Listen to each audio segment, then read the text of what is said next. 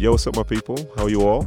Hope you're enjoying the shows. And if you are, why don't you um, let us know? It's kickback underscore Nedum on Instagram and on Twitter. You know, we do love your feedback. And also, make sure to subscribe to the show. We don't want you to miss out on any episodes. Yes, I know it's pretty much every Friday that we release stuff, but we've been known to try and keep you on your toes and release a midweek every now and again. But in all seriousness, thank you for listening, whether this is your first episode or you're 30 deep already. But now, let's get to it. So, he was supposed to have been the eighth guest of the show, but he forgot I was going to call him and he went to the cinema instead, which was obviously very nice. He's one of the most gifted strikers to have ever played in the Premier League. He has over 100 career goals. He's a Champions League winner, a league winner, and today he's making his first ever podcast appearance. But don't expect him to be nervous. Ladies and gentlemen, I hope you enjoy my conversation with the man that is Mr. Daniel Sturridge.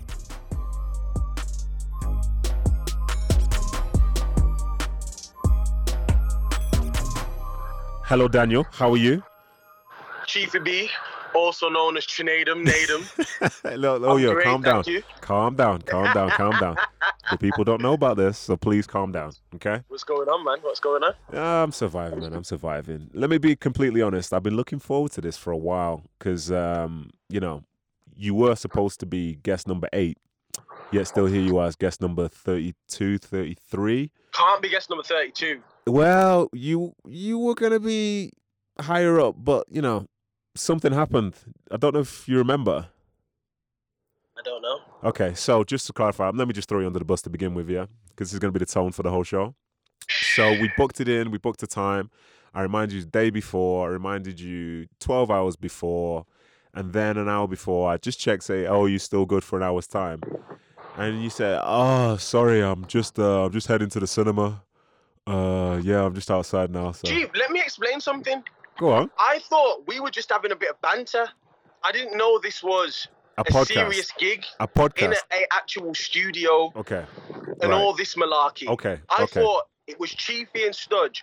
And the Mrs. Trump, you, bro. I- That mean, No, Scott, can't stop. Stop this. Stop this. Stop this. Okay, let's be. Let's be. Let's make this very, very clear. In your lifetime, how often have you booked in banter? How My often have you said, "Okay, so in three days' time, this time, I'm going to speak to someone for banter," Look. and that's just banter? it's it's. I'm speaking to Chiefy B. You, um, stop saying Chiefy B. People over here don't That's know about name? that. They don't know about it. Don't say it. That's the only. That's the only name I know you as. Don't say it. No. right. Well, anyway, let, let's get to it. Yeah. So today's show, um, is gonna be it's gonna be it's gonna be a lot of fun. We're gonna reminisce. But before we begin, I need to put some respect on your name, okay? Because from the first time that uh, we met and I was watching you as a player, you were definitely someone who always believed in their ability. And here we are now speaking, and you have two FA Cups, one Premier League title, two Champions Leagues, and over 100 career goals. So it seems you've done all right so far, then, yeah? Done all right, man. Yeah, it's not, it's not bad, but I also can't believe you're 30 years old. I'm old. I know, man. You look weathered as well. You're tired. What? You're tired. Honestly, full of it, man. Yeah, like I don't know if this is you because of the pandemic or it's just this. This is just you in general. No, look at my hair. Look at the state of me. Look at the wrinkles as well. I've never seen pandemic wrinkles to don't. be fair. Don't say wrinkles on camera. I- I think no, you've got you've got we've got a good internet. We've got a good connection here. I can see the wrinkles. it can't be. Yeah, I can see My them. skin has been it's been line controlled for the past five years. Ah, okay, cool. We'll call it delusion. That's fine. That's fine. Yep. But anyway, Yeah. let's get to it. Yeah. So obviously the Mhm. show, a lot of the people who would be on today will be on because they know you as a player, and we're gonna get to know you as a person. So it's only Mhm. fair as well though that we talk about your career as a player. Yeah. And Mhm. you've played for some of the biggest clubs in the world, and you've also played for Bolton. Yeah, that did happen. But let's Yes. uh um I let's love set the Bolton, tone. by the way. Don't disrespect Bolton like that. You've They're played for some of the biggest clubs in the world, and you've played for Bolton. But anyway, let's set the tone. Can you describe yourself as a player to say to people that maybe haven't uh, seen you play before? Mm, I would say just attack minded. Um, I try to be. I try to just go forward as much as possible with the ball. Obviously, I play centre forward, but I'd say I'm somebody who will look for defense, uh, splitting passes. I like to score goals, obviously. Um, try to try to be skillful, but I mean not like unnecessarily like skillful. But um, yeah, I'd, I'd say I'm, I'd say my main attribute would be goal scoring, but I'd like to think I have other things to my game that can help me be successful on the pitch. And how about how would you describe yourself as a person? I'd say ambitious. I'd say driven. Um, quite relaxed actually. I can be. I kind of keep myself to myself. To be fair, Uh-huh. um, I wouldn't say I'm an introvert, um, but I'd say I, I've got a, uh, um, a small circle of people who I would say I I tend to be around the most, and and other than that, All right, that's a loaded I'm question, by the way. Yeah, so we're gonna come back to that at a later point. So you keep that energy, okay? When I talk about something later. Yeah. But for Go now, on. yeah, we're gonna talk about your um your career. But before we do, I'm gonna chuck a story out there. So I remember the, one of the first times I saw you play um, was when you were in the academy. And do you remember who your strike partner was? in the academy, um, won it. Yes, it was, and he scored a lot of goals as well. The two of you scored a lot of goals. Bally's sick, by the way. Sick But. I, shout out David Ball. But I remember one thing I Yes, enjoyed the most was when I was in the stadium. I think it must have been for a youth cup, and I used Mm. to see Bally. He, would- he would run ten thousand channels a game, Ten thousand channels, bro. all to cross it in for you at the back post, just tapping. Don't do that. Don't do that. Don't do that. Listen, me and Bally, mate, we must have had. I think we played probably five or six um, tournaments. Like we were unbeaten in tournaments that age group. So it was myself, Bally, uh, Adam Clayton was playing. Obviously plays for Borough now. Um, Marshy was there. We had Ben Mee at the back, who's skipper for uh, Burnley. Kieran Trippier played for us as well, who's at Atletico Madrid now. So we had, to be fair, the team that team actually went on to have quite a few um, successful footballers in it. To be fair, so yeah, for sure. good times. But Bally, Bally was a good player. So if you're suggesting that he, set me up and let me tap them in, then I'll take credit for that. listen, all I know is that by the time you left the academy, he was probably hundred miles further ahead of you. That's all I'm gonna say. You were fresh. You were fresh heading to the pro leagues. He looked a bit tired. That's all I'm gonna say. But you're both playing the same position. Just scandalous that is, by the way. It's absolutely scandalous. Listen, man. just own it. It's fine. Just own it. It's cool, man. It's cool. We're If that's here. what you're suggesting, I'll just take it on the chin. Nah, okay, cool. I respect that. So let's talk about your teams now, yeah. But we're gonna talk about them in a way where I'm gonna ask you specific questions, and the Mhm. question's gonna roll over to every team, yeah. Yep. So the first question, uh, Mhm. in fact, we'll talk about Man City first, yeah. Yes. So in all your time there, uh, who were your favorite teammates and why? Favorite teammates Yeah, in terms of anything you want. or as players. Uh, both if you want. All right. As players, as players, I'd say I enjoyed playing with um, the players I mentioned before. Yeah. Obviously, when I when I wasn't in the first team, um, those guys were guys I grew up with, so I had a great relationship with. Um, and then when I moved into the first team environment, obviously yourself, uh, Micah, um, Stevie Ireland, kind of the guys who came from the academy Yeah, yeah, and we'd all kind of grew up together. So the banter for me coming over into the first team environment, I didn't feel. Sometimes as a young player, you can move up into the first team environment and feel like, oh, like yeah. I'm a little bit on edge here. Like I'm, Yeah. I feel alone. I feel lost. Whereas when I came over to the first team training ground as such, at first when I was with the reserves and I trained with the first team every now and again, I felt at home straight away because I had yourself, Micah, Stevie Ireland, um, Ish was over there, Darius Vassell from Birmingham, Yeah, obviously. So he helped me out a lot. Um, so it, it just made me feel at home. So I'd say all of you guys, really, to be honest, I, I didn't, I wouldn't say there's one special person Yeah, that stands out, but I just feel we all had such a great relationship because we all grew up together. yeah. It made things easy for me, and, and I enjoyed it a lot. And who were the best players throughout your time there? Tell me if you had to pick the best three. Best three, I say Stevie Ireland for sure. I loved playing with Stevie. Just felt like he was on my wavelength. Yeah, I'd yeah. say, you know, when you go on the pitch and you just feel like for you as a centre half, when you play with with a partner who you know, like, all right, yeah, cool. If I'm if I go this way, he's he's gonna cover me a little bit, or if I'm out of position, he's gonna come back, and vice versa. yeah, I felt like Stevie playing in midfield. I'd make a run and I'd expect the, the ball would be where I'm gonna go. I get you. Um, so I'd say him for one.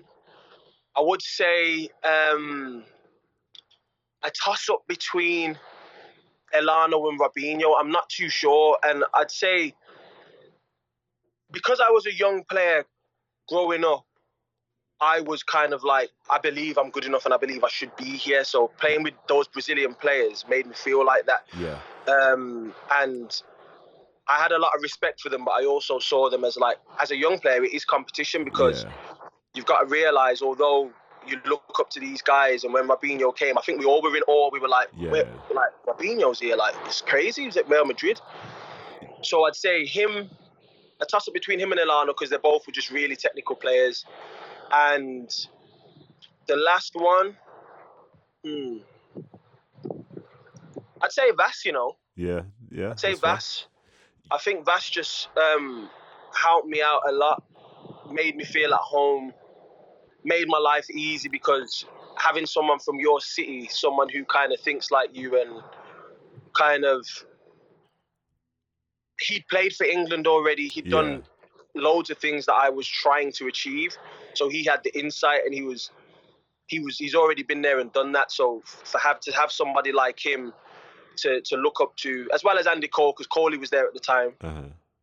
Um, so to have those two legends in the game, it was it was a blessing for me. You know, you mentioned Elano and Robinho, and I'm glad that you did because when I truly, truly, truly believed in everything that you were was around that time when they both came. Because there was always this thing in my mind that whenever their teams were, were being picked, if those two were going to be together, the game was probably done in training. But Mm. you also fit into that because in that Mm. spell in training, I remember you were as good as them, and I was like, nah, this this is. That's a uh, big compliment, yeah, I, actually, I, I didn't was- know you I remember that. thinking like this. Like obviously we had Stevie and people like that as well who were doing well, Mm. but their style of play was similar to your style of play. But the way that you were Mm. as an Englishman, that's not the style of play which was ever encouraged. And I was Yeah. like, why is this? Why is this guy fitting in with these two here? Does he have that type of flair? Like, what is this? I yeah, agree I with didn't that. enjoy it. it's strange. It's strange to hear you. Well, it's good to hear you say that. It's not strange. It's good to hear you say that because that is a conversation I've kind of toyed with in my mind a lot. In that English players growing up, when we were growing up as kids, I think it was keep the ball moving and Yeah. you know, one touch was one two touch was something that we were taught a lot. Something that the the coaches preached for us to do Yeah, um, and I wasn't raised that way. I was more skillful and wanting to express myself and things like that. And there were coaches along the way who did try and coach it out of me a little bit. Um, but I feel like there's that persistence. I think nowadays there's probably more of a positive attitude towards players taking more touches and the likes of players who are playing now, the Raheems, the yeah, the Rashfords, Yeah. the Sanchos. You look at those guys and you say, clearly they've been coached in a way that's allowed them to flourish. yeah. So um, it is a, it is a, an interesting conversation to have um, about English players and the style of play that we have in comparison to a Brazil or yeah, to a, sure. a Spain's tiki taka or whatever it may be. Yeah, for sure. I think um, a little underlying to- undertone here is the fact that the way that you were as a player, because you found success with it, maybe that's what inspired and opened the door for people that came behind. Because if there's no you, maybe there isn't another Sancho or someone like that. Because we know traditionally what it's like to be a striker in England. But as I say, you were always different. Sometimes it benefited you because you were so different. Other times it hindered you because people Yeah, don't like course. difference. But Exactly. the fact is, that's who you are. You owned it. Yeah. And like I say, a good few medals later, I think you, you got a big smile on your face, so things are all right. huh? I have, yeah, bro, exactly that, man. I think it is it is an interesting thing. Um, that persistence and that self belief. I mean, I'm sure you've gone through it in your career as well, where you may be playing, you see yourself as I'm a centre half, but then you put right back and you're Yeah. thinking, yeah. you know, I have to try harder to, to play in this position. I can do it, and I'm I'm going to be the best I can be, and and put my best foot forward. Yeah. And I feel like you always face adversity. Is that something that probably the listeners and viewers need to, to know as well? Is that as a football player, you have to be durable. You have to find ways in which to fit into a manager's style of play. Yeah, for sure. Um, because if you don't, then you, you just get left behind. It's just how it works. Hundred percent. So today, you're. I think you might be the first striker of that's played a few years that's actually been on the podcast because I seems to be drawn towards defenders and goalkeepers. So this question I'm asking now is one which I've not really had to ask before. But what was your favourite goal while you were at City? Um, favorite goal? I'd probably say my first, um, my first goal, which was in against Sheffield United. In the cup, did we lose? Yeah, in the cup. Yeah, Right. Okay. I'd probably say that one just because the feeling of scoring your first goal is a special one, but it was a really good goal. So, not to, to you know blow my own trumpet, but it was barring in. Listen, if you want to my- blow your own trumpet, just blow your own trumpet. It's, it's my favourite goal. I don't score many barring ins, right? I score goals, but the barring in is a specific type of goal that barring in and overhead kicks are two of the most special goals you can score. Yeah, really. you know, I know all about that. You know, through my days and through my years, I know exactly what you're talking about. You know Yeah, I mean? exactly. So We're on the I same mean, wavelength. You know what I mean? Weren't you a striker, by the way? Let's not. I'm just just throwing it out there. I'm Just asking the question. All I will say is that in the academy, yes, I was a striker. I was playing with Ishmael up front, and I did score a lot of goals. More than ish, from what I heard. But Well. that's just throwing it out there. I don't know if it's true or not. But You- this that's is, what I hey, heard. listen, it's everything you said there is very true, but I didn't say it, so I'm gonna let you own it. Mhm. But yeah, I've, I've heard that. I've seen that. I saw that for a lot of years. But yeah, this yeah, it is what it is. Um, so let's switch up switch up a bit, yeah. So we're gonna talk about Yeah. we've talked about City, so let's talk about would you rather talk about Chelsea next or Liverpool? Like with all due respect, I won't Either or. necessarily talk about. or. Bolton and West Brom just because the people want all the tea from like the biggest clubs. And I respect that you did really well there, but people, you know, they want Let's that. go in, in order then. So Chelsea. Okay, go so who are your favourite teammates at Chelsea then? Nico. Nico Anelka. Say Anelka. Nico Anelka. Yeah. Don't just say Sorry, Nico. Sorry, Nicholas Anelka. Sorry, everyone. This is his first time on the Um, podcast, so he's why, clearly quite why I will say why I will say um, Nicholas Anelka is because to go back to when I first from when I first met Nico, I was a huge Arsenal fan growing up as a kid. I've Yeah. always loved Arsenal. It's just who I am as a guy. Like the centre forwards who they've had over the years has probably been what most in their centre forwards have been the most inspiring for me in my career. So uh, Dennis Bergkamp, Thierry Henry, Anelka, Ian Wright, those Yeah. four specific guys. Yeah. So um, when I moved to Man City, and I was just sort of, you know, got there the first say five or six weeks of me being at the club. Barry Poynton at the time, obviously, you know Barry Yeah. Poynton very well. Um, he um, had basically got me to train with the first team. So I'm like a 15 year old kid who's, you know, joined the club, been at the club a couple of years, and Kevin Keegan's the manager at the time. And I'm just I'm training with the first team, and I'm like, what, what's going on here? So Yeah. there's Robbie Fowler, there's Yeah. there's Nicholas Anelka, and I'm thinking, like, oh my god, that's Nicholas Anelka. Yeah. And I remember doing like it was a shooting drill, and I remember him passing me the ball every time it was his time turn to shoot, and I was just like, yo, this is mad. like, yo, Nico's passing me the ball. So when I moved to Chelsea. I was like, I wonder if he remembers it was me because he obviously then moved on and, and moved on to um, other clubs after that. And I remember thinking, I wonder if he remembers it was me. And it was, four, I think, four years later or five years later. And he was like, "Oh yeah, you're the kid from," and we started bantering. So I'd say he's probably some one of the one of the players who gave me a lot of advice, Yeah. and also I was in awe of him because he was Yeah, he was an alka Anelka, to me. So it was just one of those things. I'd say Ashley Cole took me under his wing massively as an Englishman, um, and he'd achieved so much in the game. Obviously, a different kind of mindset defender. Um, best left back I've ever seen, in my opinion, Yeah. uh, for what what he did in the game, and he was an unbelievable player, and he was a, a, a very good guy as well. Treated me with, like, made me feel so at home in the squad. Yeah. Um, I'd say Didier and, and, and JT. I think we said the senior players. Honestly, they just made me feel Okay.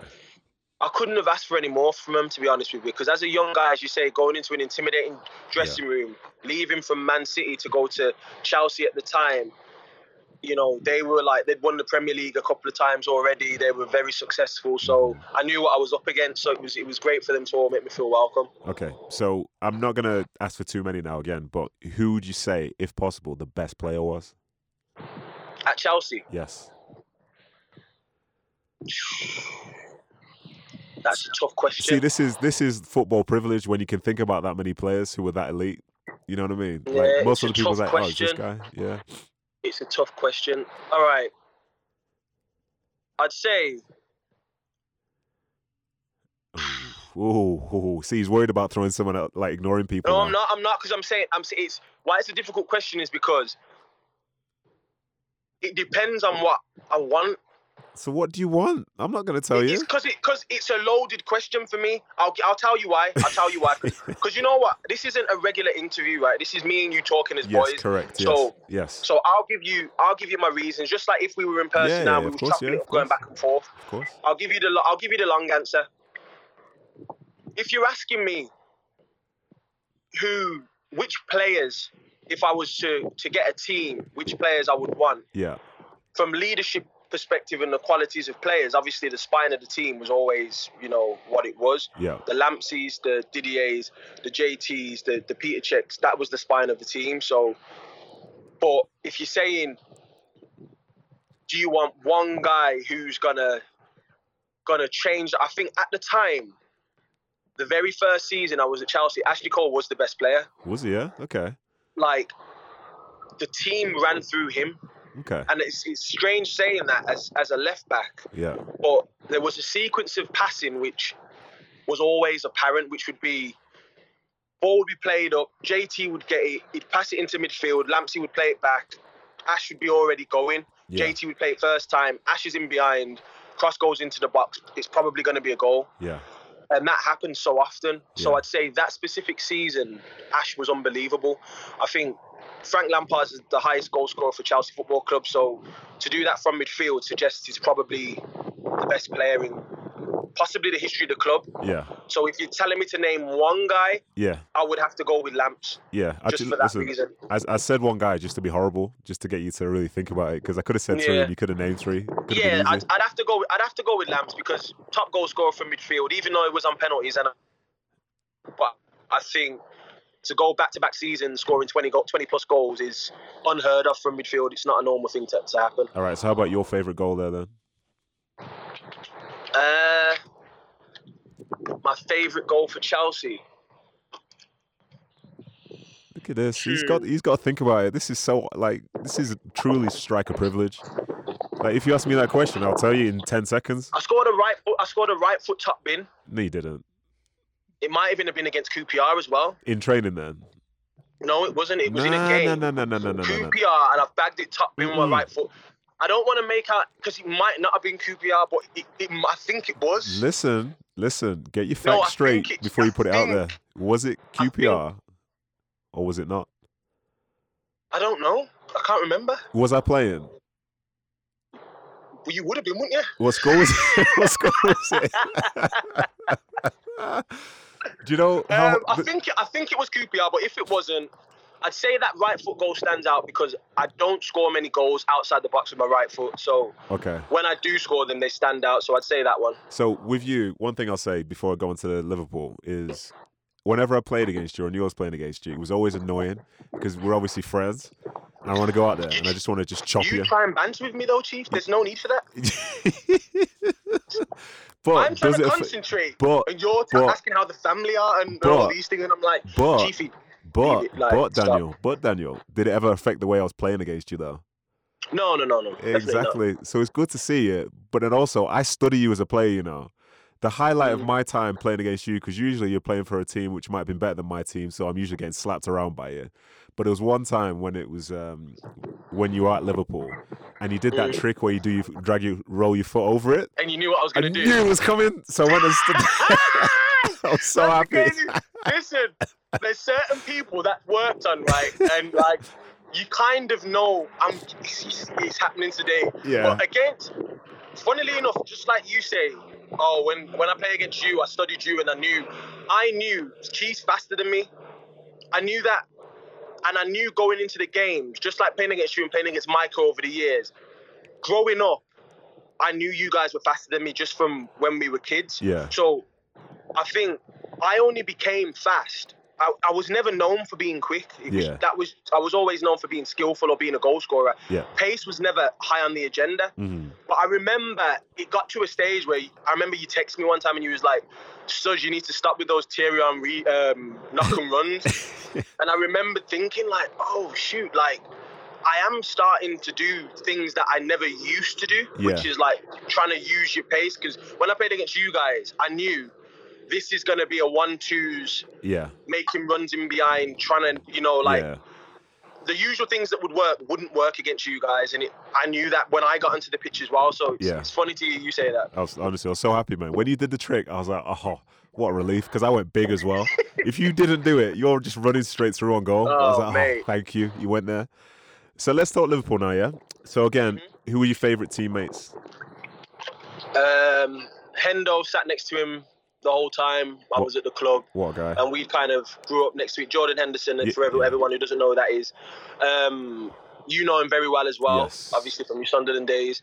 Great guy, um, unbelievable teammate. Um, love him to pieces, man. Like we grew up together playing in the youth ranks for England as well. Under 21s, we played at Euros together, um, and he was just someone that I fit in straight away. So it, it was it was easy. Stevie G made me feel very welcome, and I was I remember sort of speaking to him at the England camp, and he, he sort of said it was probably a little bit of time before the January, and he was like, you know, Studge, like um, Liverpool's a good team, whatever, whatever, and I was like, oh, sick, all right, cool, like obviously explained what the club was about and whatnot. Yeah. This time I wasn't at the team, and it wasn't a it wasn't a situation of him trying to like yo nudge nudge Yeah, nudge yeah, get yourself over. But it was like there was obviously interest and everybody knew about it and he was like I, I just asked him like oh what's it like at Liverpool? Because I like to ask players what their current club's like and what their situation is how the gaffer is blah blah blah. And he was someone who again unbelievable player. Probably he's definitely top three. Wavelength wise he might be number one for me. Some of the passes I swear to you some of those passes I got from Stevie. I remember one pass. Listen any young fans out there right now, I just want you to Google this one goal, this YouTube, this one goal that I scored against Fulham. I think it was 2013. It's the best pass a midfielder's ever. Gee, first time on the bubble. Yeah. This guy's rolling his eyes because I'm calling him Chief. That's your name. No, I didn't roll. No, no, it's the camera Accept angle. It's because it. the camera's pointed a certain way. That's all it is. Accept it. Your name's Chief. Listen, I, I own it. I'm fine with that. I'm fine with Alright, that. cool. So I'm anyway, on. on the bounce, it was half a half volley outside the foot pass between four players. I'm running through one on one. I bagged it bottom bin posting in, but just some of the things that guy used to do on the football pitch, mate. So I take it he was the best player then at Liverpool. Yeah, it was between it was between him and Suarez for sure, but I'd have to go with I'd have to go with Stevie. And what about your favourite goal? Favorite goal, uh it's a toss up. It's a toss up. Oh, that's you know, that's a difficult question. That one is, you know. It's a difficult question. That one is. It's probably between. Ah. yeah, it's a tough one. Again, this is striker privilege when you have to think about all your goals. Like it must be nice. No, because I love chipping keepers. That's something. You know how when we used to train back in the day, we used to try and chip Kasper or, Yeah. or Joe, Joe Hart, Yeah. and they'd, they'd catch it and volley it like. yeah, yeah, yeah. Uh, Yeah, yeah, like I know you have about to that, volley yeah, it like Yeah. as far as possible. Yeah. Um, so I chipped a keeper against West Brom, and that probably made me feel the most. They made me feel, but the goal against Everton when I lobbed Tim Howard was probably the one that stands out the most because it was against Everton at home. I think we won maybe four 0 something like that. And I Mhm. remember scoring that goal and just like the feeling of doing it was was unreal. So I'd probably I'd probably go with that goal just because I remember it vividly and the, the feeling inside. Okay. So having looked online and stuff, would you agree that your best season was 2013-14? Absolutely, I'd say so. And I think that the two seasons after that, I think I was top scorer in the team.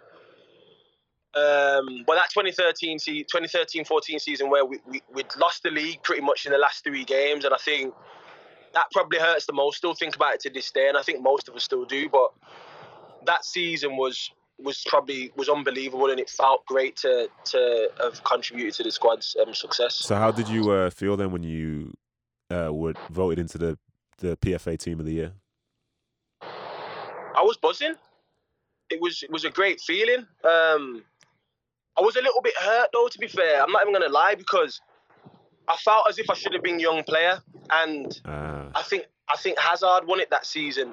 But what I will say is, I think 23, 24, are you considered young? And that was the Yeah. discussion that that was the discussion in, in terms of what you know the guys at PFA were saying was I finished second, and to be fair, Eden Hazard had a great season, but my numbers, goals and assists were were better, and I felt as if I had I, I did feel as if I deserved it that season. But what a player he was, and he had an unbelievable season that year. yeah, for sure. Um, but I don't think I was a young player. and Yeah. That's probably what people don't consider you young when you're in the league for a long time. Isn't that like so- what it's like with Kane a few years ago, where he was he could Yeah. have been young player and senior player? And senior player, and it's like if you're 24, are you still young player? yeah, So that was that was probably the, but it was a huge honor for me to be in the in the in, voted in the squad by the players, and um, I think that's the biggest nod as well. When when your peers actually vote for you, Yeah. it is the biggest nod because you, you feel like you've got the respect of your competitors. So that was that was something that you know did stand out and made me feel really good. yeah. So you've talked about the team, but individually, like what went right for you that year? What made it so special? I don't know. I just think it was clicking. I feel like um, the manager got the best out of me. Brendan was was an amazing gaffer. Tactically, he's unbelievable, and he just knew how to press the right buttons, um, and coached me very well. Improved me as a player. And I was playing. I was played in multiple positions. I'd be on the right. I'd be on the left. I'd be centre forward. He'd play Suarez wide for a couple of games. I'd be up front. Vice versa. There was no egos. We just flowed and we moved, and and you know it, it went well. So was that when was Sterling up there as well? Raz was there. Raheem Sterling So, was there. We had Coutinho, Oh. uh, Philippe Coutinho, who was unbelievable player as well. Like what a really really talented like. Also another guy who could find a pass and would split defenses open left, right, and centre. So we had a very good squad. Yeah. So that's the SAS with Coutinho behind and Gerrard. Yes, yes. Must be nice. Um, yeah, it was it was very nice. So for you to see if you can remember this. So you got into that team of the year, but how many players can you name from that team of the year? Hazard must have been in it. Yes. Suarez would have would must have been up front because Yes. he won the main player. Yes. Um, I'd have to say Stevie was in it as well. Yeah, he was, must have yeah. been. He was. Um, See, this is you would've got- look at this guy, only concerned about himself. It's a team game. uh, defenders that season. Who was good in the back? The back that season now. I don't think you're getting. I don't think you're gonna get some of these. I'm not gonna get any of them. No, you you might get one, maybe two. One, maybe two. Yeah, because like I said, an attacker usually only lives in their own head. Was Simon Mignolet in there? No, he wasn't. Ne- next Oh. suggestion. Relax. Aye! There's a great guess though, wasn't it? no, it wasn't because it was wrong. All right, wait, wait, hold on, hold on, hold on, hold on. I know actually, I do know. Go on then. David Silva, Is incorrect. Next answer. Kompany, Yes. yes. Yes. Um, Pablo Zabaleta. incorrect. Try again. Wait, who's in midfield? Oh, Yaya Toure. Yeah, yeah, 100%. yeah, yeah, yeah, yeah. Yaya Toure was in there. I don't think you'll get any Um, more right now. I think you're done. Watch me get one more right. Watch okay. this. Well, you've you've got uh five more to guess. So one out of five isn't Yeah, but I'm going to get one more, I said. No, but that's like. Go on, go on then. See, you don't have a clue. You literally don't. I don't have a I'm so happy this is on video. You're right. This is the sound right. of a, this is the face of a man that's confused and trying to Hold make on. it up. Huh? Who'd Was you in there? Was you in there? Hey, Stoogie. What the heck? So here are the people. Yep. Do you want do you want to give up or do you want to keep guessing? I want to keep guessing if I've got time. You well, listen. This is your time, not mine. Joe Hart. Is incorrect. Try again. Petr Čech. Is correct. Yeah. Listen, just go through all the keepers if you want. It's fine. Just name three keepers. Was Ashley Cole in there? no, it wasn't. Wait, hold on. Left backs that season: Leighton Baines, Nope. uh, Ashley Cole, I see what you're doing Evra. You're just saying things like hoping I'm just, that it I'm sticks. just them out. I'm You're hoping it sticks. I'm not stupid. I can. Um, There's video here. I can see you doing this. I can. I can literally see you doing. This. I, I give up, man. I give up. I give up. So it was Seamus Seamus Coleman at right back, Seamus Coleman, right back. Gary Cahill alongside Vincent Kompany, Ah, Luke. Shaw left back, and midfield was Steven Gerrard, Yaya Toure. Wait, hold on. And- I got one more. Got one more. Got one more. Got one more. I know. I know who else was in it. Go on. Adam Lallana. Well, it's because I ba- yeah, but it's, I basically said it. Boom. Don't say boom. Boom. Don't say boom because you got one thing right. Boom. Boom. Pathetic. This is typical striker. Speaking of that, let's talk about this next thing now. So obviously, I'm a defender. You're an attacker. Yeah. Yep. I want to know what it's like for an attacker when they're actually heading into a game. Like, what type of stuff is in your head? Because I can tell you about as a defender, it's just it's just a headache. Like, here we go. I'm gonna go and run around against someone for 90 minutes. I hope he doesn't twist me inside and out. That's that's it's. See, I feel like when I go into a game, the one thing that I think every striker thinks about, and if they're, they're lying if they say they're not, is scoring. That's it. Dependent on the centre forward, I think I'm a goal-driven striker. Yeah. Not all strikers are goal-driven. Yeah. Not all strikers goals don't make them tick. You know, there's Yeah. there's strikers who the manager will, will start them, and there might be a better goal scorer on the bench, but they'll play the manager because they'll play that that striker because he helps the team Yeah. um, flow better or he works harder or whatever it may be. I'd say I'm a goal driven centre forward. So when I go onto the pitch, I I'm thinking in my mind, I'm bagging today. and that's what that's that's how I feel. And I think unless you visualize and actually say to yourself and have that self confidence that and you see yourself scoring, you're going into the game with your back against the wall unless you, you actually, you know, feel you're gonna go and score. So that's probably what the one thing I'd say I go into the game feeling. Do you know you guys are so lucky? Like everything you said there is perfectly right, perfectly acceptable. But as the defender, like imagine if I'm just walking in, visualizing tackles, or like going for headers. Yeah, but that's Or like taking a block in the face. do. Uh, I don't. I don't believe you're that type of guy. If you know what I mean. Yeah, So you're not the type of person that's gonna think I'm going out there today, and I'm just gonna crunch someone. yeah, I ain't got time for that. you don't think. You don't think Yeah. that. Do you know what I'm saying? Whereas there are cent- there are centre halves who, like I've played against players, and honestly. The first two times I've touched the ball, both my ankles have been have been kicked, like both of them. I had to come. No, I remember a game we played against QPR away, yeah, and I was playing for Chelsea. You were playing this game as well, yeah, and um, I had to come off uh, because someone got sent off. Someone got a red card after 30 minutes, and your left back at the time. is it Clint Hill? Yes, it was him. He's, listen, he's, he, to be fair to him, to Hilly, he's old school, so it's like one of those leave one on exactly him early. that old school. So, first two times I got the ball, I was playing right wing. From behind, the left ankle got clipped. Free kick, no yellow. Second time I got it, the left ankle got kicked, no yellow.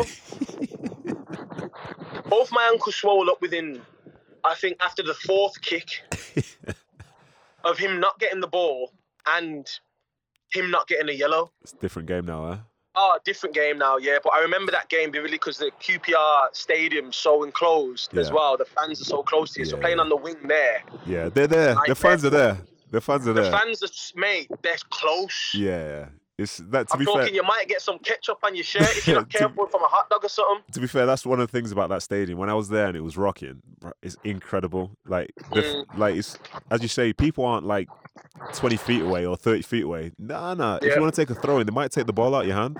Mhm. They're literally that close. Mad close. Mad But I love, I did love that. To be fair, so you said Mhm. something before about how you're goals driven. Do you think Yeah. for you then it's possible to have a bad game if you've scored? I've had loads of bad games and scored. But would you call it a bad game in your mind if you have scored? though? Yeah. No, I've I've I've come out of games. I remember um, one of the Liverpool staff members saying to me, "We we beat Tottenham four 0 and he was like, "Studge, I've come in coming from games and the team's won, and like I've been upset, and he was like, he said to me, Studge, this is the best, one of the best games I've ever seen you play, and you, and like I didn't score, but in my mind it's like we won and I'm buzzing, but I feel like centre forwards. I think what makes you driven is that you want to you want to score. I Yeah. feel like you don't feel as a striker. It's our job to score goals. So it's almost like if you get a clean sheet, Yeah, I get what you're saying. strikers don't necessarily feel like we're part of the clean sheet, but Yeah. you defend from the front. Do you know what I mean? For sure. But when defenders and a goalkeeper get a clean sheet, it's high fives and it's like, get in there, boys. Like, lovely clean sheet. Get your bonus, you're buzzing. Yeah. As a striker, it's like when the team wins, obviously, if the team wins and we win 1 0 or 2 1, and it's like, if you don't score, but it was a tough game, it's fine. Yeah. But when you're winning 5 6 0 and you don't bag, you're like, why? So you mean to tell me we scored all these goals and I couldn't get one? But I, I have left the pitch a lot of times, you know, scoring goals and thought, Adam Mayer today. yeah. Adam Mayer, and I and I know that, and I, I am, I am my own my own biggest critic, I would say, because I know when I've, I've played bad, I don't need to be told like you you played bad today. Yeah. I actually know like didn't have a good game. Well, how about the flip of that then? How about if you score and you play well, but the team loses? How do you feel then? Again, it's the same thing. I, I do I don't like that. I don't. I feel like you do feel like yeah, well I bagged, but we lost, so does it matter? No. Well, you do you know what? Like that's that's I think that's the noble thing to say, and like on this, like No, we do. I mean, what I'm saying is, what I'm saying is that if you're playing for a team that's fighting for, it's, if it's a mid-table club where you're not fighting for titles or and you're not fighting for relegation, yeah, win or lose, if you know you're staying up every season, you score or you don't score, you're more. I'm a centre forward and I'm self-driven. yeah, Whereas when you're playing to win titles or fighting for relegation, if you score and you, you don't win, it's like, well, that game meant we, we didn't yeah, get those three points. So it does it does change the way you think, I'd say, because as you say, when you're winning games and you don't score, you're like, how did I not bag today? But then when you lose games and you score, you can't win trophies that way. So yeah. it doesn't it doesn't really matter. So over time, you played for England. You even had the very rare privilege of playing for Great Britain at an Olympics. hmm Scored over hundred goals. But after all this and all the teams that you played for and all the success that you've had, what was your proudest moment? Mm.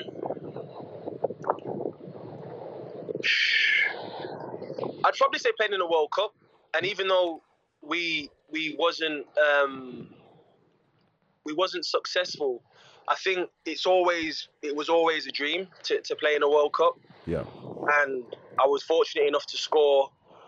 Um, just to have the experience of wearing, you know, such an iconic shirt in an in an iconic competition was just an unbelievable feeling. And you know, I'd honestly say also probably playing for England and scoring against Wales that that time that was one of my proudest moments because I felt as if like it was a big rivalry, a British rivalry in that if we, if Wales had won their first game, I think we drew our first game.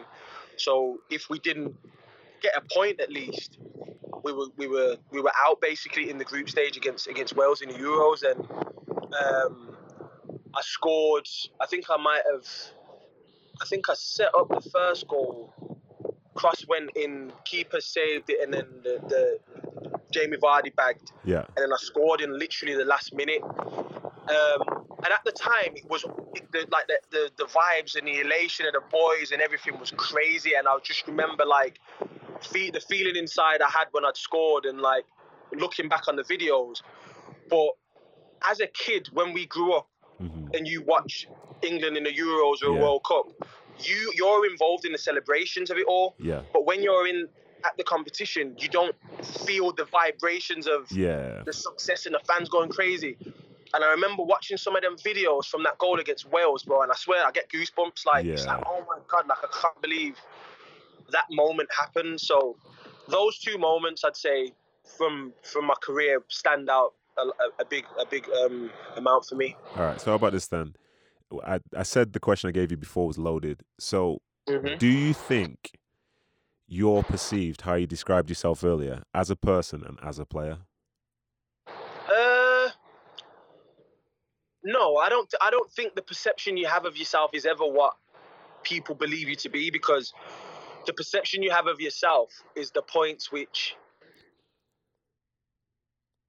is the attributes you see you have, but you also know the attributes you have that people know people would know you for. So people might say, "Oh well, Daniel is will play for himself Uh-huh. in a sense of he's a goal-driven player." That's what I'm saying. I'm goal-driven, Yeah, so I'm trying yeah, to bag. it's Whereas different. guys could say he's selfish. Yeah, Do you know what I'm saying? yeah, so hundred percent. Yeah. there's always an, another side to um, the coin in Mhm. terms of how you're perceived. And I think it's very, I think it's very, it would be very rare for people to be to be perceived as they see themselves. Mhm. So I wouldn't say the perception is exactly the same as what I think, what how I see myself now. It is interesting what you said though. Like you said, it's the other side of the coin, but the other side of the coin would suggest an opposite as opposed to the same thing. So to be goal mm. driven is one thing, but for someone mm. s- would then call it greedy. But why would someone be Yeah. called? But why would someone from the outside call someone goal driven but call somebody else mm. greedy? Yeah, You know what I mean? It's those. yeah, I almost feel like in in football and also in society, it's those little nuances that make big differences Yeah. because it's the same thing, but how you describe it dictates how people will believe it and act Exactly on it. You know what I mean? exactly that. It is, and you know what as well. Another thing which we don't necessarily um, talk about is, for instance, we're both football players, right? So we we we made similar sacrifices to get where we are today, and we all would say I'd probably say most of us have similar stories, but the mentality side of it and the mental side of it, sorry, is is different because you're a defender. Yeah, The psyche of you and the psyche of me is different yeah, because sure. I have to be a certain way. I have to be wired a certain way in order to be an attacker and to think the way I think. Like you have to think a certain way. So you are probably more team driven Yeah. than I would be team Yeah, driven. sure, Even yeah. though I am team driven, but for instance, I'm not no by no means necessary comparing either of us to Michael Jordan. yeah, N- neither of us are nowhere near. It's a completely different Yeah, sport. sure, but yeah. just to use him for his, his the last dance, for instance, yeah, you look at him and you say, is Michael Jordan a team player or is he an individual for for taking the rock and scoring as many Mhm. points as he can, and you know, um, talking to his teammates the way he spoke to them, and you know, taking all the shots, all the last the game winning shot, and all those types of things. Is he a team player, or would some of his teammates perceive him as being uh, aggressive, moody, greedy, Yeah. selfish, or or is he the greatest player of all time? yeah, So it, it is the way in which I perceive it is Michael Jordan's unbelievable. Yeah. But some people might say, well, I couldn't play with Michael Jordan because I couldn't deal with this or I couldn't deal with that. So I think it's to each their own because Yeah. it is an opinion. Do you know what I'm saying? It is very much trying to, to juggle um, so many personalities. And I think that is a skill. That is a skill that managers have to um, to deal with on a day to day. That's why they get paid so much as managers because they're dealing with so many different personalities, and it is tough. yeah. I think to be honest though, for you as a striker compared to me as a defender, I think one thing which you guys have in your favour is that regardless of whatever people say, you will ultimately be judged on your stats. Like someone Mm. could say that you're great or you're not or whatever, but when you can present like your goal record of basically at this moment in time being one in three throughout a career, like you can just say to people, just shut up, like just look at this. It's like, well, there you go. Whereas for me, I'm Mm. like, yeah, I think I'm a good defender. And they'll be like, oh, how many clean sheets you kept? And I've played some really good games and not kept a clean sheet. And I've had some Yeah. horrors and have been a clean sheet. A clean sheet. So what am I'm gonna say, Yeah. like I always say this for like perspective. I know my impact on a game, but it's not necessarily really big obvious things. But the big obvious things, the Mhm. things which I don't want to promote anyway, like my highlight reel Yeah. from a year could be making slide tackles, winning headers. And I'll be Mm. honest, I don't want to see that myself. You know what I mean? But it's just it's the, it's the it's the way that it is. So Let me ask you a question then, Uh-oh. just before you carry on. Uh-oh, me ask here you we a go. because you've asked me questions. Now I need to ask you something. no, you don't. But go for it. I do. I want to ask you. I want to ask you a question. Go on. Name me Uh oh. Your favorite teammates throughout your career and your favorite players you've played with throughout your career. Uh, favorite teammates. Uh, I think ultimately my favorite teammates will be the ones who I still speak to to this day because I view the game uh, in a way whereby you have lots of colleagues and people and people who you play with, but Yeah. our lives go beyond after our retirement. And I've always been Yeah. able to click with people who I think behave in a really normal way. Like Mhm. it's more than just they're more than just football itself. So Yeah. for people who have known the longest, there'll be people like you. There's Micah. There's Joe Hart. Um, even like Jolie Lescott now. Uh, Fraser Campbell's, uh, Ishmael Miller's. So these are people who, like with similar sort of ages, yeah, but they just you know what I mean. Is you click because it's goes beyond just playing. Yeah, Like there's some people who you yeah. speak to five days a week because you're at work, and there's some people you speak to five days a week outside of work as well. yeah, You know what I mean? There's a different type of energy. So they would be mm. some of the ones, and I think I've been lucky because a lot of those guys as well. So like if I'm forgetting anyone, I'm sorry about that. But those people have all been really good players as well. yeah, And as a consequence, we both we all see the game the same way. So we play the game the same way, and we tr- we're there to complement each other as opposed to compete against each other. You know what I mean? Um, of, of course. but then as far as like best players and stuff, it'd be the same as you saw at City and popping in, just looking at that City team now. Anyone that was there from when I was still there, like they're outrageous players, like from David Silvas to Yeah. even Vincent Kompanys and people like that. Like it's, it's they're different. You know what I mean? They're, they're Do you remember when Vinny first came to City? bro, you playing centre midfield. I remember thinking this guy is massive, centre mid. I like, remember hell? I I was with him that maybe the summer before, or I went to watch one of his games. He was playing for Hamburg against like Mönchengladbach. He had the Mm. number ten on his back for Hamburg. He was playing attacking midfield with Rafael van der Vaart, craziness. Vincent Kompany. That's what he was was doing. the, wait, who was the other right? Was it? No, it wasn't Vanderbilt. There was another sick guy who played for Anderlecht and then obviously moved. Same Vanden Borre. Van der Boy, yeah, yeah, yeah, yeah. He That's was wild, was. yeah. But yeah, like it was wild. That's who that's who Vincent was. But then also remember how tough he was when he was trying to play midfield, but he had like a broken toe. So he got a hole in the side of his boot. Do you remember? His bunion was Yes, I sticking out. I, I remember Yes, it clear as day. We were playing Arsenal away, and there is a guy with a pair of Nike boots on, and then just the, his bunion just sticking out the side of it. It was. Honestly, one of the best players as well. I'd say I forgot Vinny, but what a guy. Yeah, like, for real. What a guy. and he's relentless as well. Like one thing I, I can never fault his approach because he is ruthless. Mm. In the same way I would talk to you in a game, Yeah. Vincent, I see him just try and eat people alive who are his friends. Like he doesn't, he mm. doesn't care. Like Yeah. he could be playing against, like I think it was when we were on tour in America one time. We were playing against uh, Inter Milan, and Samuel Eto'o was playing up front. And I think Mhm. Vinny was just kicking him first half, like he does, just kicked him. So then Yaya and Kolo try and speak to him at halftime, saying, "Can you calm down?" It's uh, it's Samuel. Friendly. And he's like, no, because Samuel Eto'o, like, he's one of the African, like, one of the big players from the nation, from the, sorry, from the, from the continent. And um, Vinny was like, nah. He said every time he complains, going to kick him again. And I watched with my own eyes. Every time he complained, he kicked him again.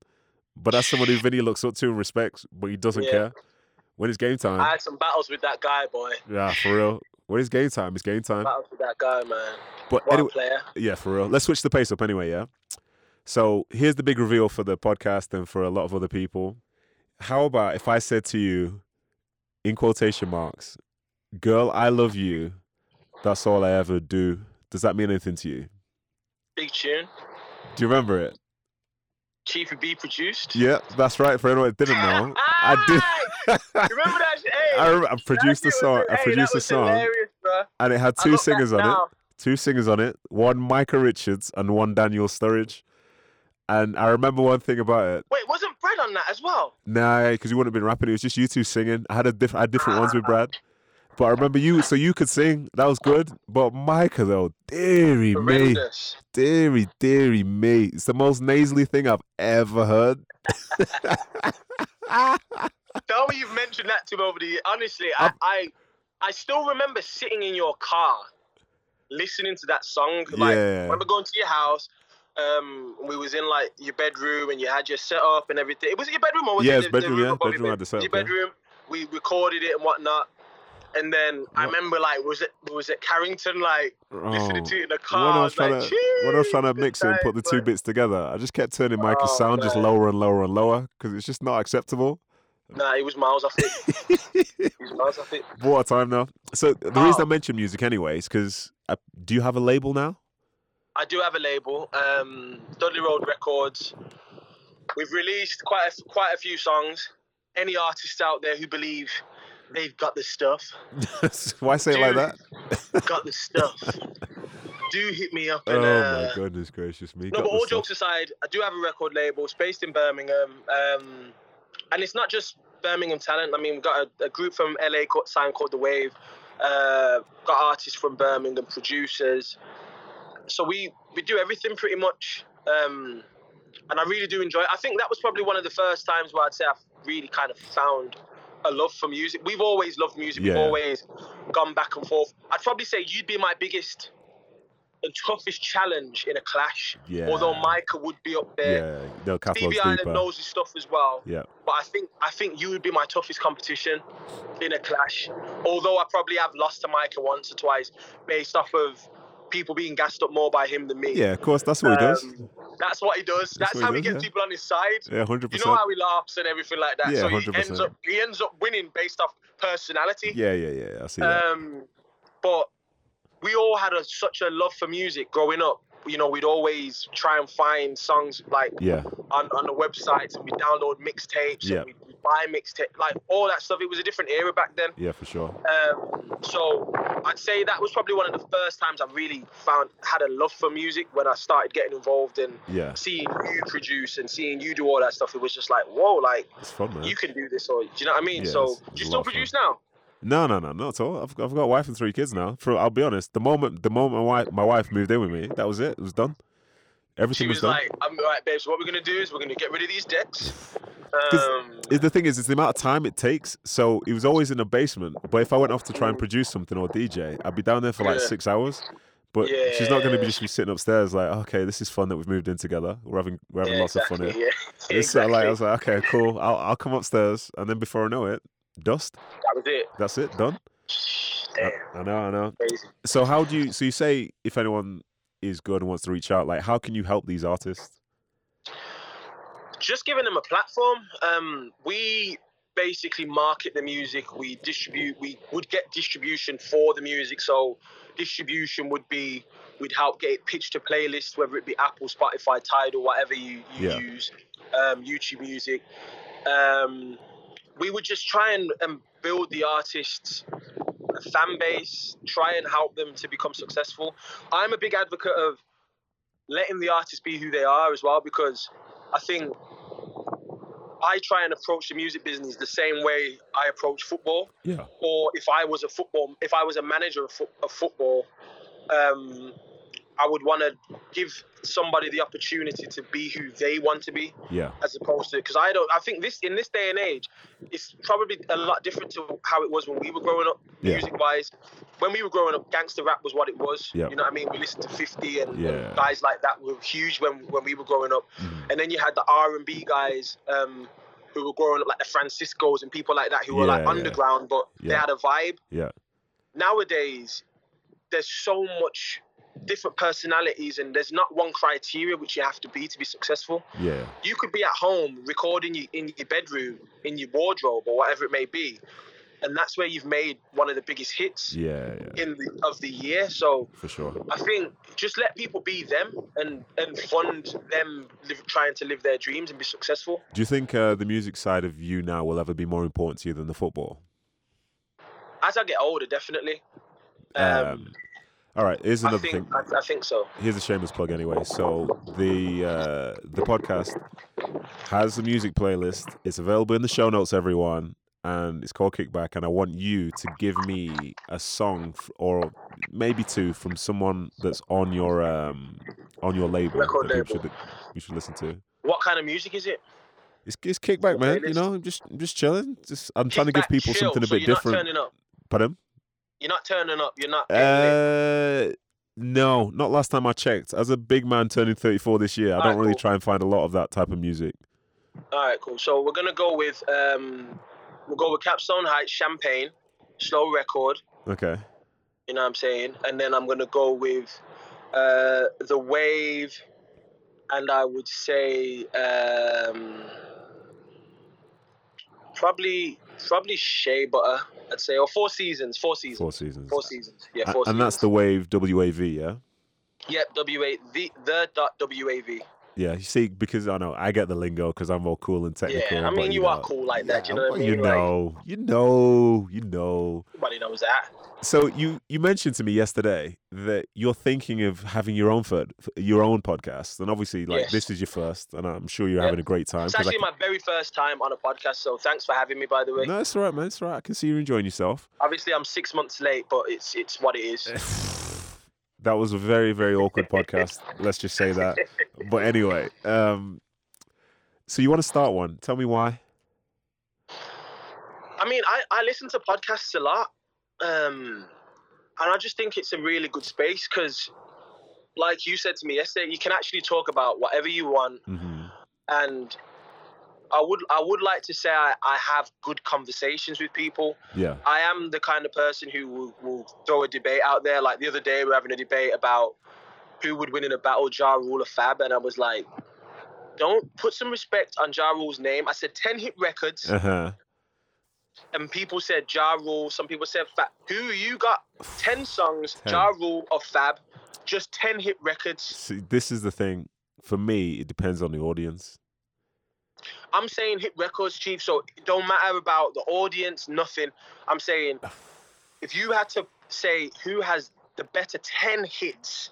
Okay, I will say, I will with- say, for me personally, I'm jaded because when 50 I and Ja Rule had the say. thing, Everywhere you're going right now tells me say, you're saying Fab. let me finish. Yeah, so I'm what you're gonna jaded. Let me finish because Alright, I- from that. back when, I went for 50 over the Ja Rule situation from back then. Yep. So as a consequence, the energy I have towards Ja Rule songs isn't the same as somebody who was either neutral or on Ja Rule's side. And I appreciate he's got hits and stuff like that.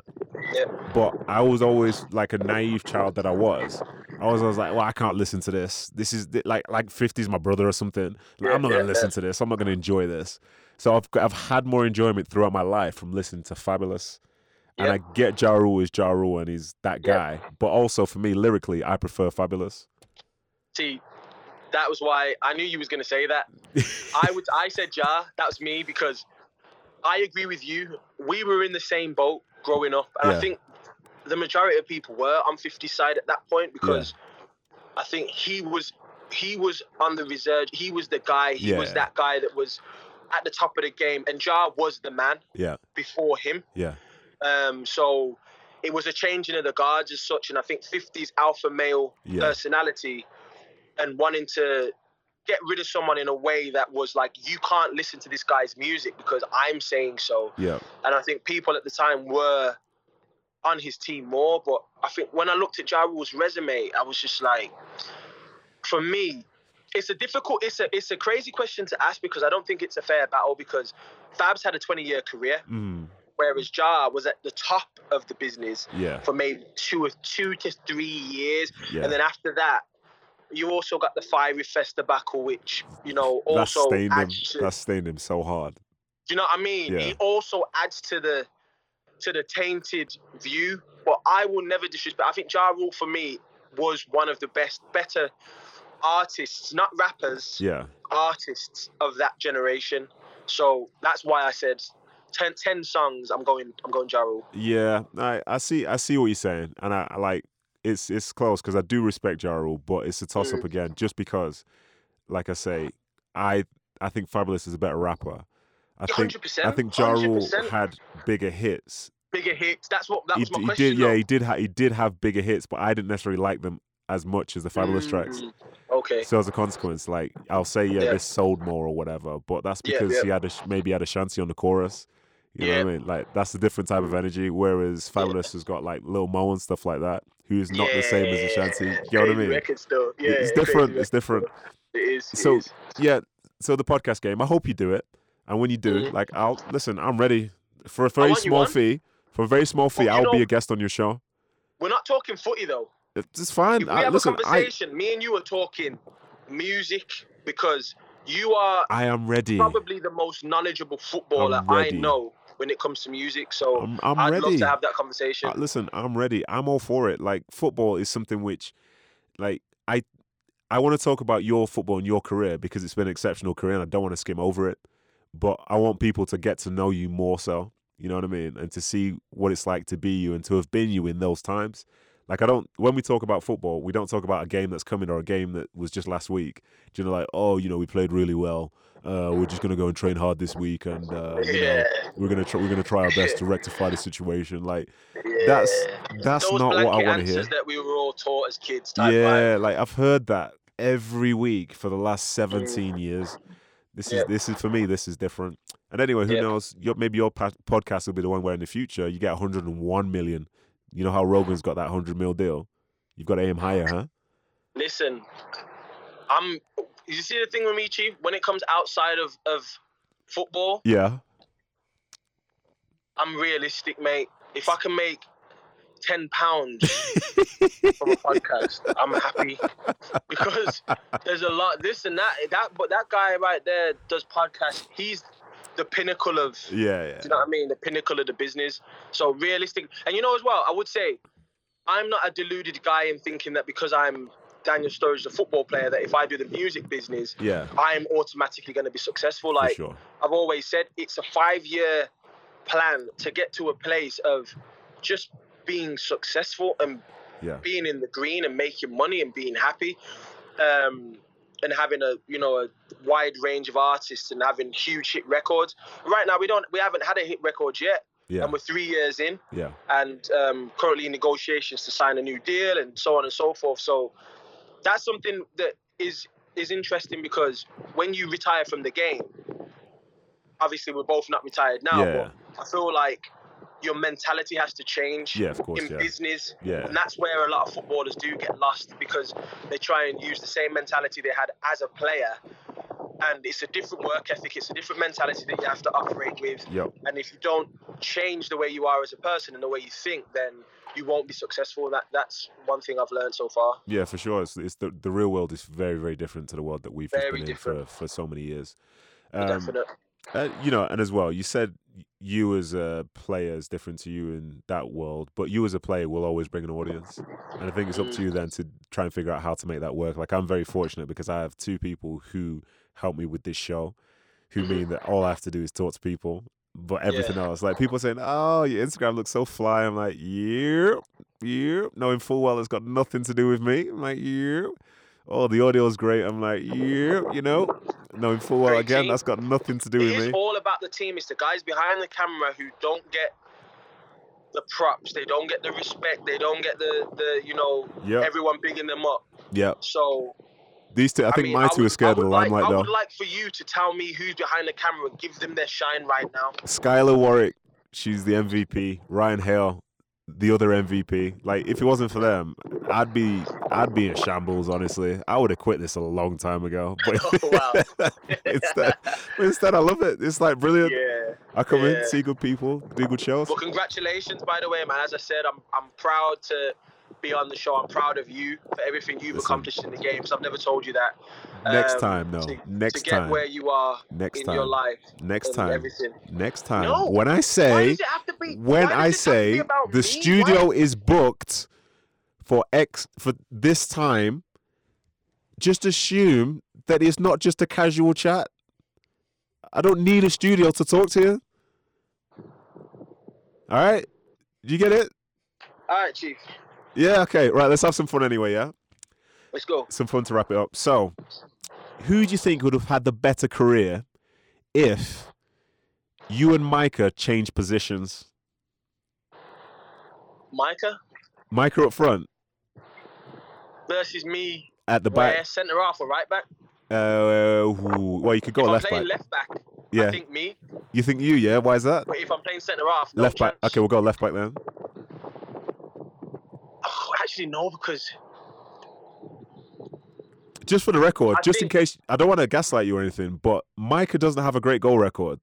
that, that, that's what I was going to say. If we're talking about with the attributes that we have right now Yes.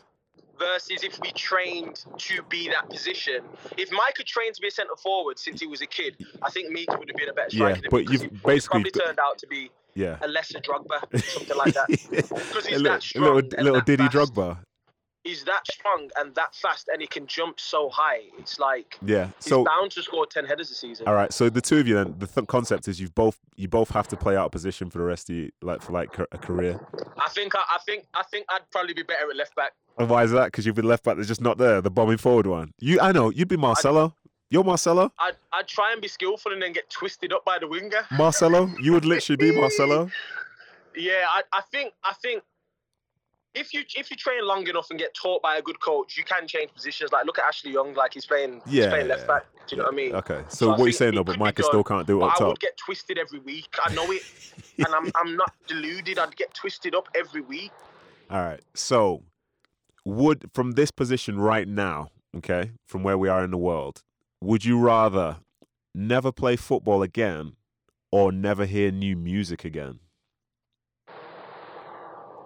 Never hear new music. Yeah, again. like forever. Like everything, wherever your catalog is right now, you could never hear anything new or different again.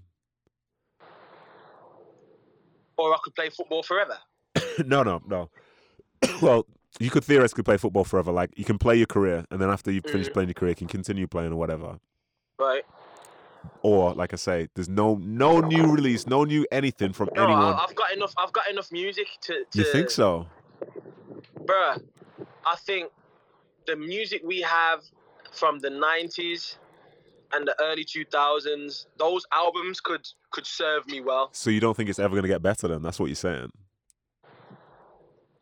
I just think it was a different time, Okay. and I, I, I think if if you're asking me which genre and which era I prefer the most, I'm going 90s, 2000s over anything I'm, I'm hearing, I've heard in the last 10 years, 100%. That's cool. I was trying to throw words in your mouth. Thank you. Uh, so, would you rather be um, a top, like you're going to be talking top fives now, yeah?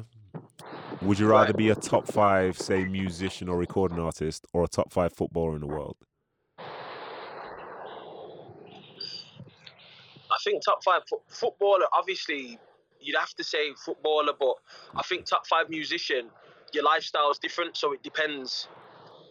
If if I want to be a wild cat, then I'm gonna go with a musician. But if I want to be, you know, You could dedicated, still be a wildcat I've and be a top five footballer, though. What'd you say? You could still be a wildcat and be a top five footballer, though. You can't. You don't reckon? can't. You don't reckon? On Too much low? dedication. Do you have to be dedicated to, to get to that level? All right. So I'd go footballer. I'd say. All right. So this is again is a loaded question. So you're Mhm. playing against the team now, yeah, and Right. it's penalty shootout, and Mhm. someone from the opposition is stepping up to take the penalty, and if they Right. miss, then you win, yeah. Mhm. But you've got to pick that player who you've played with, who you'd hope would be taking the penalty, whereby if they miss, your team wins. Because I know who I'd say, but I want to know who you'd say. You better not say Meeks. Ah, that's exactly who I was gonna say. Yo, Meeks, listen. I hope Meeks sees this, by the way, yeah? I was, no, I, You remember his penalty in America? Was it that? It's still it's not landed yet. the one that hit the roof. Yes, that one. Yeah, that, that was that was crazy. I mean, shoot, I couldn't, I couldn't, I wouldn't say Meeks. I don't know, I don't know. I'm not gonna throw anybody under the bus. no, go for it. That's what we're here for. Um, let me think. To miss a guaranteed to miss a pen. No, it's not guaranteed, but someone who you'd be thinking, yeah, he's gonna miss. he, he might he might miss. There's a good chance he's gonna miss. Like where you tap someone on the shoulder, and be like, yeah, he's gonna miss. So you're thinking, Mike, you can't get by your head. Oh, I don't know, man. I don't know. I don't know, bro. It's a crazy question. Just say his still. name. Just say his name. It's a crazy question. Nah, Just say his name. I'm not saying Meeks, but that's Just say his boy, name. baby. Nah, man. I Just say his it, name. bro. Just say his name. I don't know. I don't know. Just say his know. name. Just say it. know. Just say I'm it. not saying it, bro. I'm not doing it. But I can see you thinking it though. No, I'm. I'm. I can't even. My mind's gone blank. I can't. You Can't know think. full well you want to say him. I don't. I don't want to say him. So you think he'd There's score a penalty then? No, I'm saying. I'm not saying he's a good penalty taker, but I'm saying if everything's on the line and he's got to take this penalty to keep his team in the competition, locked in, I think he could. He could score. No. He, anyone could score, but no. See, you're making out as if he's the worst player you've ever Stoic. seen. Right. Here's here here here's a sample of like his penalties. So we had that one where he kicked it extremely high, and there's like that gif or meme of him just like with his leg extended, yeah. But when we were on the same team playing for England, I was number 11, he was number 10, and he asked me to swap penalties with me. You know what I mean? like, what do you mean, swap with me? oh my god, man! Something else. So bro. Me, he man. asked to swap with me. I was baffled. I was like, "Wh- "What? You What do you him? mean? Like, there's no one beyond me. Like, y- are you all you right?" swap with him though?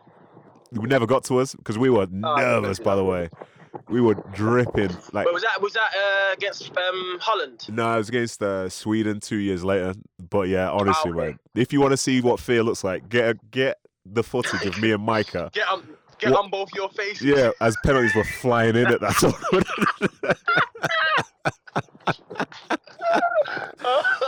Honestly, it's- that is, man. There's real fear. I was like, oh, that's bro." another one. Oh, great penalty, guys. Uh, uh, What, what number are we on? Seven. yeah, four. Listen, when he got there, I was like, yo, this is getting so real.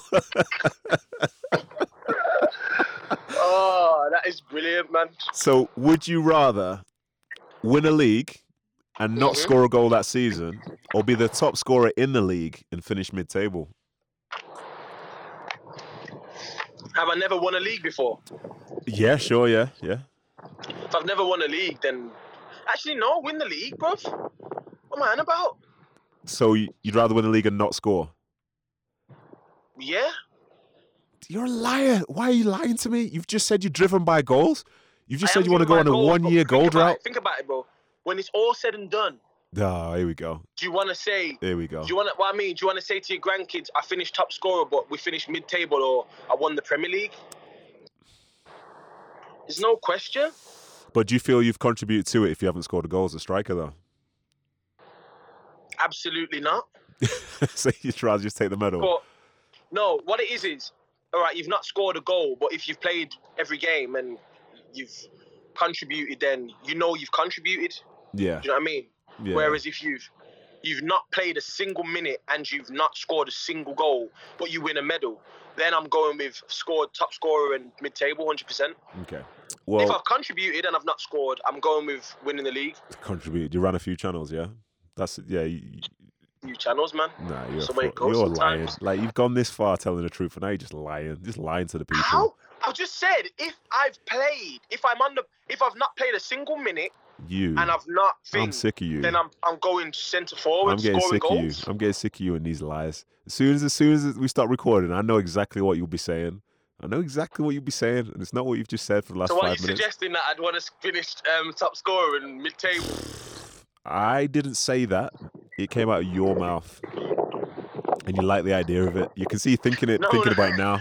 I can see the cogs turning. Listen, I said to you, it depends on the contribution of me not scoring a goal. If I've played every game, I'm going with that. But if I've not played, I'm going top scorer at mid-table, hundred percent. Right. So anyway, no, you've done lying. Um, just one last. I need one thing from you. Yeah, roll your eyes. Go on. Uh, Yep. I'd like to know a five-a-side team of the best, the best five-a-side team you could make of players you've played with. Best five-a-side played with. Um, is this based off of creating the best team versus I can put any player on a pitch? Just based Uh, off skills and being sick at five-a-side. Just think, you, you basically, you're trying to create a five-a-side team where if we actually had a five-a-side tournament in the world of people who who could play, this would be the team which you'd put forward to win it. Okay. Um, Ashley Cole, Steven Gerrard. Um, I'd go. Ooh, tough now, huh? Yeah, because I'm thinking. This isn't including me, right? Yeah, you're not involved now. So Ashley Cole, Steven Gerrard, um, Coutinho, Uh huh. Stevie Ireland, And then a goalkeeper. and You going without a nine, yeah? Oh, I need a keeper, so I've got to take one of them guys out. Then Yeah, I? exactly. so I said Ashley Cole, Steven Gerrard. Then you said Uh, Coutinho, then Stevie. Yeah, Coutinho. Um, So we're taking I'd go Stevie, Anelka. I'd go Anelka. Anelka up front, and then who's in goal? and then my goalkeeper would be. Um. Oh, it's a toss up between Kasper and, and Harty, isn't it? Yeah, the boys. It's that toss up again, like back in the day on this phone. Do you remember that? You listen. Just so you know, I think they both listen. Well, in that case, I'll pick someone else. nah, kidding. Pick Um, whoever you want. honestly, five aside, I'll go with Caspino. Yeah, I hated one on ones against Kasper. yeah. I see that. Just sick. Yeah. I sure. remember one time. Let me tell you a story about that just before I carry before we whatever you want to say after this, bro. I remember running through one on one. We were winning, and I tried to chip him based off of the fact that I'm running full power and he's running out, and he knew exactly the same thing that you did. He knew exactly what I was gonna do, Yeah. and he was like, "Studge, it's me.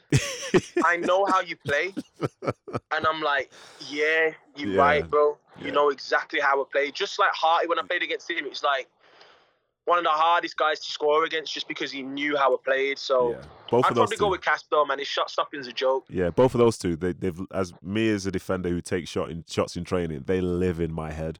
Like I don't Yeah. get to shoot often, but those days when I'm shooting and they're just there waiting for it, like oh, I've given him the eyes. Ah, and you know what? Those two were the worst for verbals I've ever trained with Oh, yes, as well. yes, huge. They loved it. Yes, They loved it, mate. They lived for it. Like yeah, no other keeper I've played with has been so verbal when you've missed a shot. yeah, for sure. Like I remember Harty must have been we were playing for England and he he's kept abusing the players who were shooting and missing and it might have got to the point where we've we've all missed 20 shots like to the point where 20 shots in a row have all been missed and then the last shot I think Lamps banged it banged it top bin dipped it in the top bin and then he shut up after that but for Yeah. 20 shots in a row he had everyone on toast yeah, that he, they were good at that. They were good at that. Yeah, so my last question, anyway, is what's next for you? um, back on the football pitch, enjoying um, scoring goals, helping the team be successful, and then doing a podcast with you in a few years. Yeah, yeah, no doubt. Um, and you know, just trying to be, just trying to put my best foot forward and be successful in football until my career is all said and done, and then after that, trying to be successful in the business world. Yeah, perfect, man. Well, I'll be watching out and I'll be expecting big things because I think you've done big things so far. So thank you very much. Thank you brother. very much, bro. I appreciate I appreciate you guys for allowing me on the show. Um, and I appreciate you for giving me the opportunity to be here for the Listen. seventh time. Listen, it's it's great. You, you could have been on like eight months ago, but it's fine. We we, we move on, eh? We move on. Good We speech, to do you, man. move on. Good speech, man. Brother, thank you very much, man. Appreciate you. Bye. All right, bro. Bye. So there you have it, ladies and gentlemen. The man that is Daniel Sturridge. I hope you enjoyed our conversation and can appreciate what a brilliant career he's had to date. And no doubt there's plenty more to come. But with that, it's time to give thanks. And first, I'd like to thank the dream team that is Mr. Ryan Hale and Miss Skylar Warwick. Thank you to Martin Air Studios, Draper, Utah. Uh, yeah, and to all the listeners, thank you very much. Be sure to uh, to subscribe to the show and as well, make sure to follow us on Instagram and Twitter. It's kickback underscore Nedum. Just know that we appreciate you and we'll be back soon.